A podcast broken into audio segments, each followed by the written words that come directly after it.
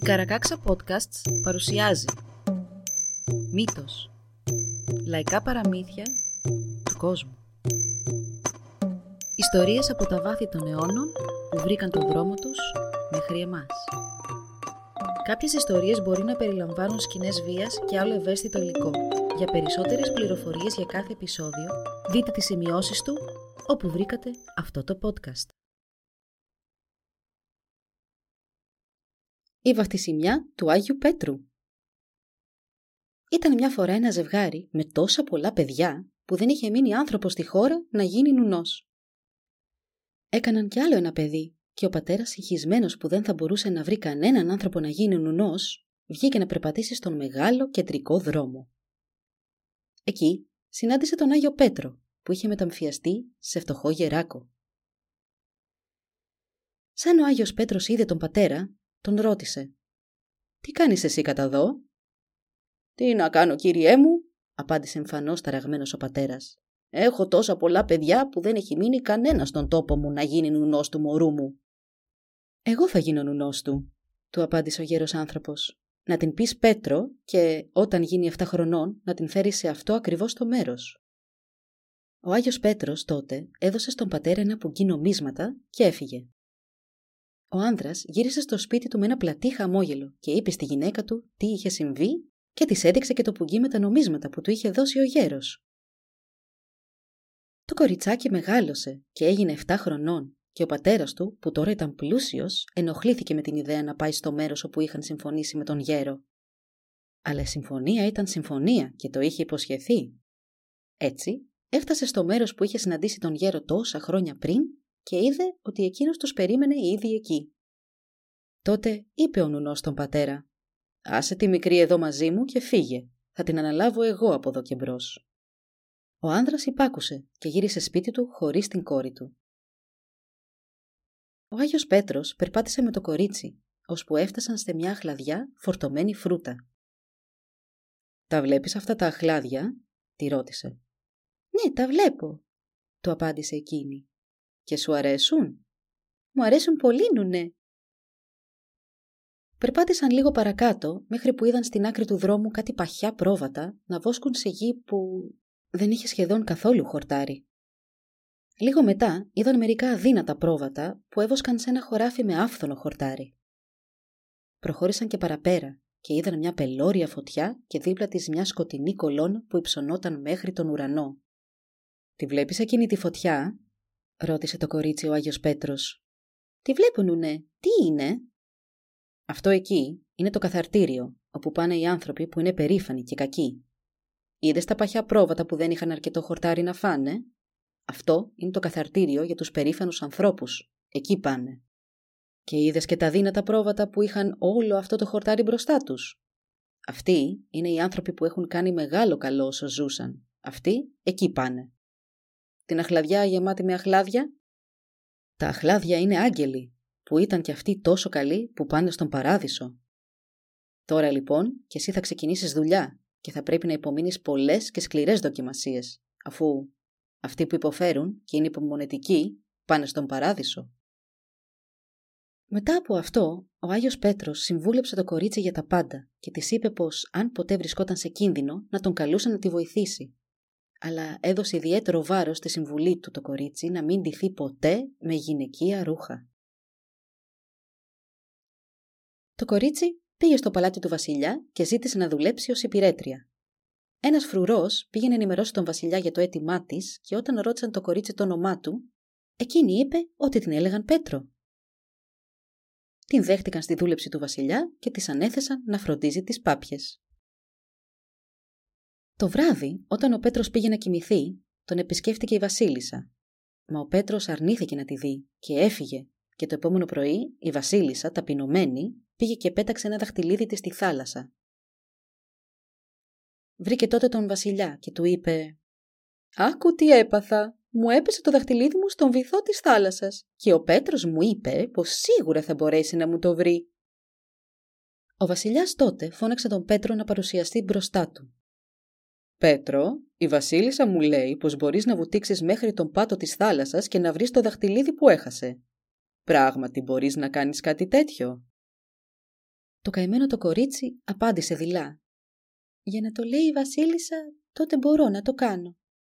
Και έτρεξε στο δωμάτιό της, όπου και άρχισε να κλαίει, μιας και ούτε είχε πει ποτέ ότι μπορούσε να κάνει κάτι τέτοιο, μα ούτε και πίστευε ότι θα τα κατάφερνε. Θυμήθηκε τότε να φωνάξει τον νουνό της. «Αχ, έλα να με βοηθήσεις, νουνέ μου» και ευθύς παρουσιάστηκε μπροστά της ο Άγιος Πέτρος. «Γιατί κλαις, παιδί μου, έτσι» Έχει υπομονή. Έτσι περνάνε οι φουρτούνες. Το κορίτσι τότε αφηγήθηκε στον Άγιο Πέτρο τι είχε συμβεί με τη Βασίλισσα και πως η μεγαλειότητά της είχε πει ψέματα στον Βασιλιά για να προσπαθήσει να την ταπεινώσει. Ο Άγιος Πέτρος τότε της είπε καθησυχάζοντάς την: Καλά, καλά, άκουσέ με τώρα. Αύριο θα αγοράσουν φρέσκα ψάρια να φάνε.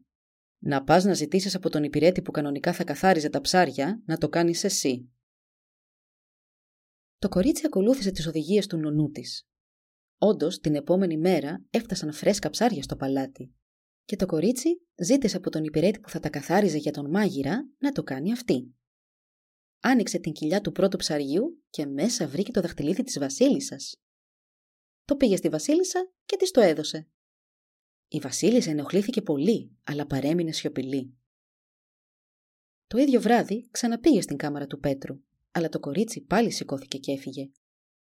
Η Βασίλισσα αισθάνθηκε ιδιαίτερα προδομένη με αυτή τη δεύτερη απόρριψη και το επόμενο πρωί πήγε στον Βασιλιά και του είπε «Ξέρεις τι μου είπε ο Πέτρος, ότι μπορεί να θερήσει τα τρία τέταρτα όλου μας του σιταριού απόψε το βράδυ κιόλας. «Πέτρο», είπε ο Βασιλιάς αν παρουσιάστηκε μπροστά του, «η Βασίλισσα μου λέει ότι καφιέσαι πως μπορείς να θερήσεις τα τρία τέταρτα του σιταριού μου απόψε κιόλας. Είναι αλήθεια; Για να το λέει η Βασίλισσα, έτσι θα είναι, απάντησε δειλά το κορίτσι. Το κορίτσι ξαναέτρεξε στο δωμάτιό της να εκφράσει τη θλίψη της και κάλεσε για άλλη μια φορά τον νουνό της. «Νουνέ μου, σε κετεύω, έλα να με βοηθήσεις» και με μια ο Άγιος Πέτρος εμφανίστηκε μπροστά της. «Τι σε τύρανα παιδί μου έτσι και κλαις τόσο» Το κορίτσι είπε στον Άγιο Πέτρο ό,τι είχε συμβεί και γιατί ήταν σε αυτή την κατάσταση. Εκείνος τότε της είπε «Άκου τι θα κάνεις. Θα πας και θα ζητήσεις ό,τι χρειάζεται για να θερήσεις σιτάρι, θα το φέρεις στο δωμάτιό σου και μετά θα πέσεις να κοιμηθείς. Το πρωί να ψάξεις για το αλεύρι». Το κορίτσι έκανε όπως της είπε ο νουνός της. Ζήτησε τα εργαλεία για τον θερισμό, τα έβαλε όλα στο δωμάτιό της και έπεσε να κοιμηθεί. Το πρωί, δίπλα της, είδε όλο το σιτάρι αλεσμένο σε αλεύρι και τον πήγε στον βασιλιά. Τώρα η βασίλισσα πλημμύρισε οργή, αλλά και πάλι δεν άφησε να φανεί τίποτα στην έκφρασή της, ούτε και είπε τίποτα. Το βράδυ μπήκε πάλι στην κάμαρα του Πέτρου και πάλι το κορίτσι της ξέφυγε. Ο βασιλιάς είχε μια κόρη που κρατούνταν εχμάλωτη με μάγια στη Μοϊράμα. Η βασίλισσα το θυμήθηκε και είπε στον βασιλιά το επόμενο πρωί Ήξερες πως ο Πέτρος είπε ότι μπορεί να πάει στη Μοϊράμα και να ελευθερώσει την κόρη μας από τα μάγια; Ο Βασιλιάς ταράχτηκε πολύ σαν το άκουσε αυτό και γεμάτος ανυπομονησία φώναξε να του φέρουν μπροστά του τον Πέτρο. Πέτρο, τι ακούν τα αυτιά μου; Η Βασίλισσα μου λέει πως μπορείς να ελευθερώσεις την κόρη μας από τα μάγια που την κρατούν φυλακισμένη στη Μοϊράμα. Αλήθεια μπορείς να κάνεις κάτι τέτοιο; Ο Πέτρος, κοιτάζοντας το πάτωμα, είπε δειλά για να το λέει η Βασίλισσα θα είναι κάτι που μπορώ να κάνω. Αυτή τη φορά το κορίτσι ήταν σίγουρο πως η μοίρα του είχε ασφαλιστεί για τα καλά και μέσα στα δάκρυα και τα αναφιλητά της φώναξε τον νουνό της. «Σε χρειάζομαι, νουνέ μου, σε παρακαλώ, έλα να με βοηθήσεις». Στο πλευρό της τότε εμφανίστηκε ο νουνός της. «Τι έγινε, παιδί μου, πάλι, γιατί κλαις τόσο πικρά» και το κορίτσι του είπε τι του ζητούσαν να κάνει αυτή τη φορά και πως η βασίλισσα σίγουρα ήθελε να τη σκοτώσει μόνο και μόνο από πείσμα. Ο Άγιος Πέτρος της είπε τότε «Πάρε αυτές τις τρεις φιάλες. Πες να σου σελώσουν δύο άλογα για το ταξίδι σου και κάλπασε και κάλπασε μέχρι τα άλογα να σταματήσουν. Εκεί θα βρεις την πριγκίπισσα που θα σε περιμένει.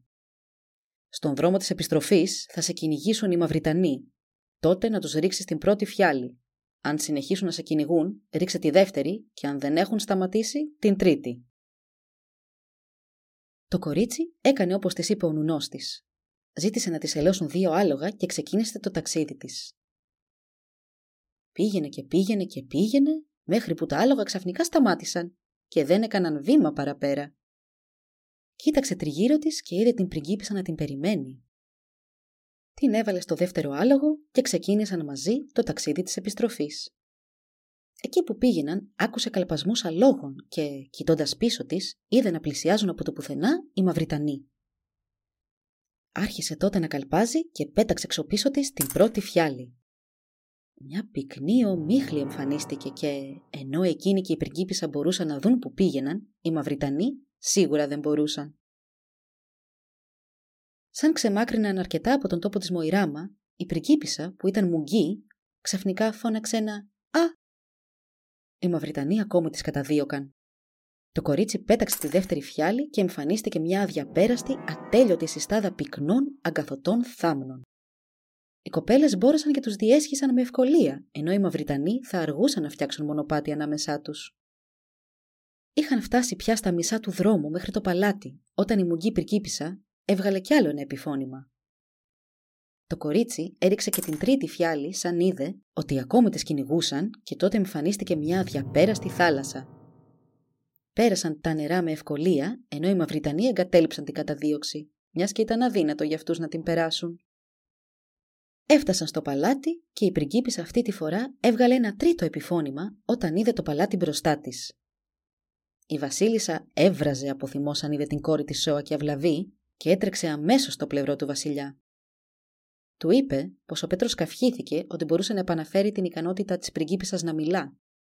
Ο Βασιλιάς έφερε μπροστά του τον Πέτρο και ρώτησε αν ήταν αλήθεια.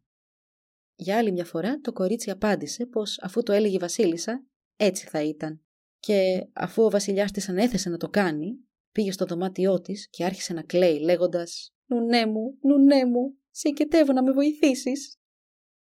Εκείνος εμφανίστηκε μπροστά της και τη ρώτησε γιατί έκλαιγε, τι της είχαν κάνει.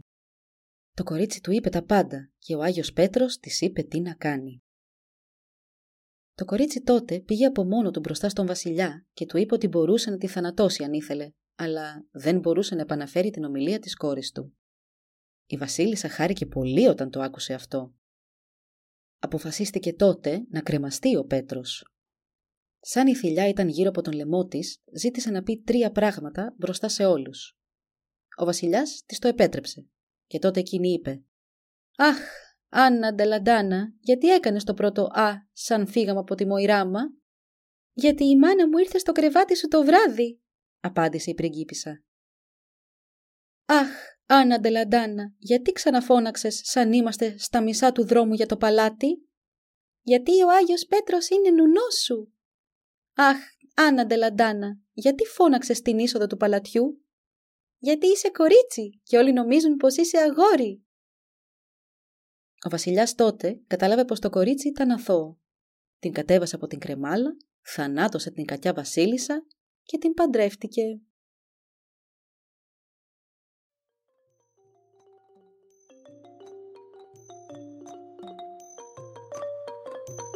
Εδώ λοιπόν η ιστορία μας έλαβε τέλος. Αν θέλετε να μας επισκεφτείτε και να μάθετε περισσότερα για εμάς, παρακαλώ πηγαίνετε στη σελίδα www.karakaksa.org Σας ευχαριστούμε που μας παρακολουθήσατε. Γεια σας!